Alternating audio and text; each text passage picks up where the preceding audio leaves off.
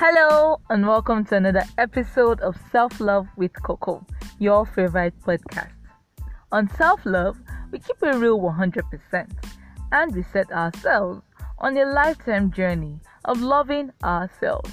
I am Coco Joseph, a podcaster recording from Lagos, Nigeria. So you can tell from the title what I will be discussing on this episode crazy assumptions about self lovers. Number one assumption is that only single individuals or people in unhappy marital relationships practice self love. Really? you will be amazed at how many happy couples practice self love. I mean, couples that are truly in love with each other online and offline. Yes. Self love has nothing to do with your marital status, it is something you need at every level.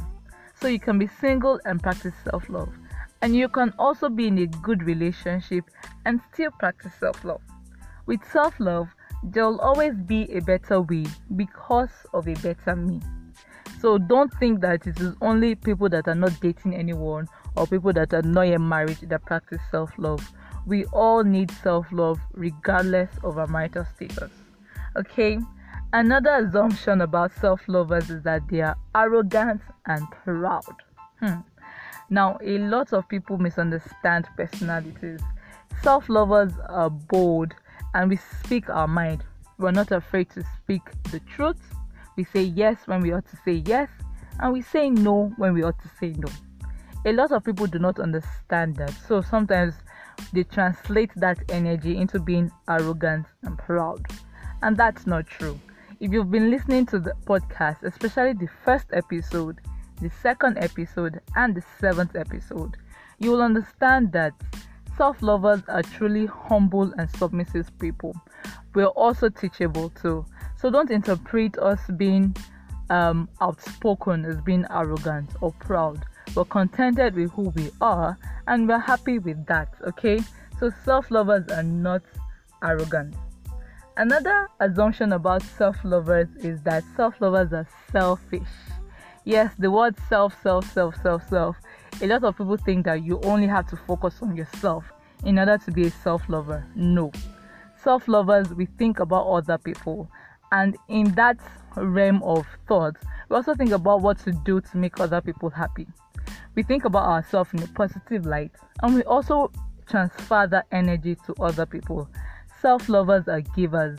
We'll give you our time, we'll give you our money, we'll give you our mental resources, or any other thing just to make you comfortable within our own capacity. Now, another assumption about self lovers is that we are always happy.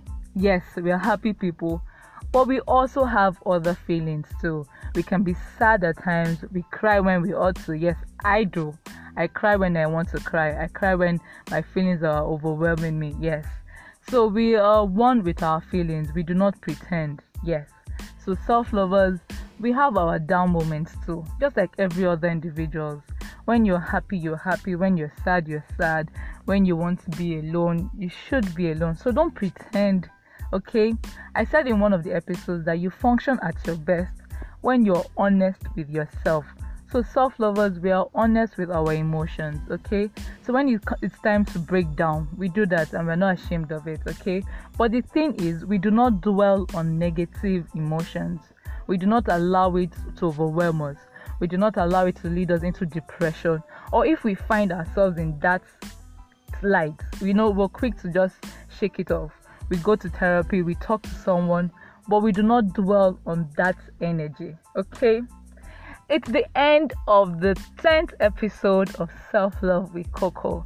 I am proud of this journey. Trust me, it's not been easy.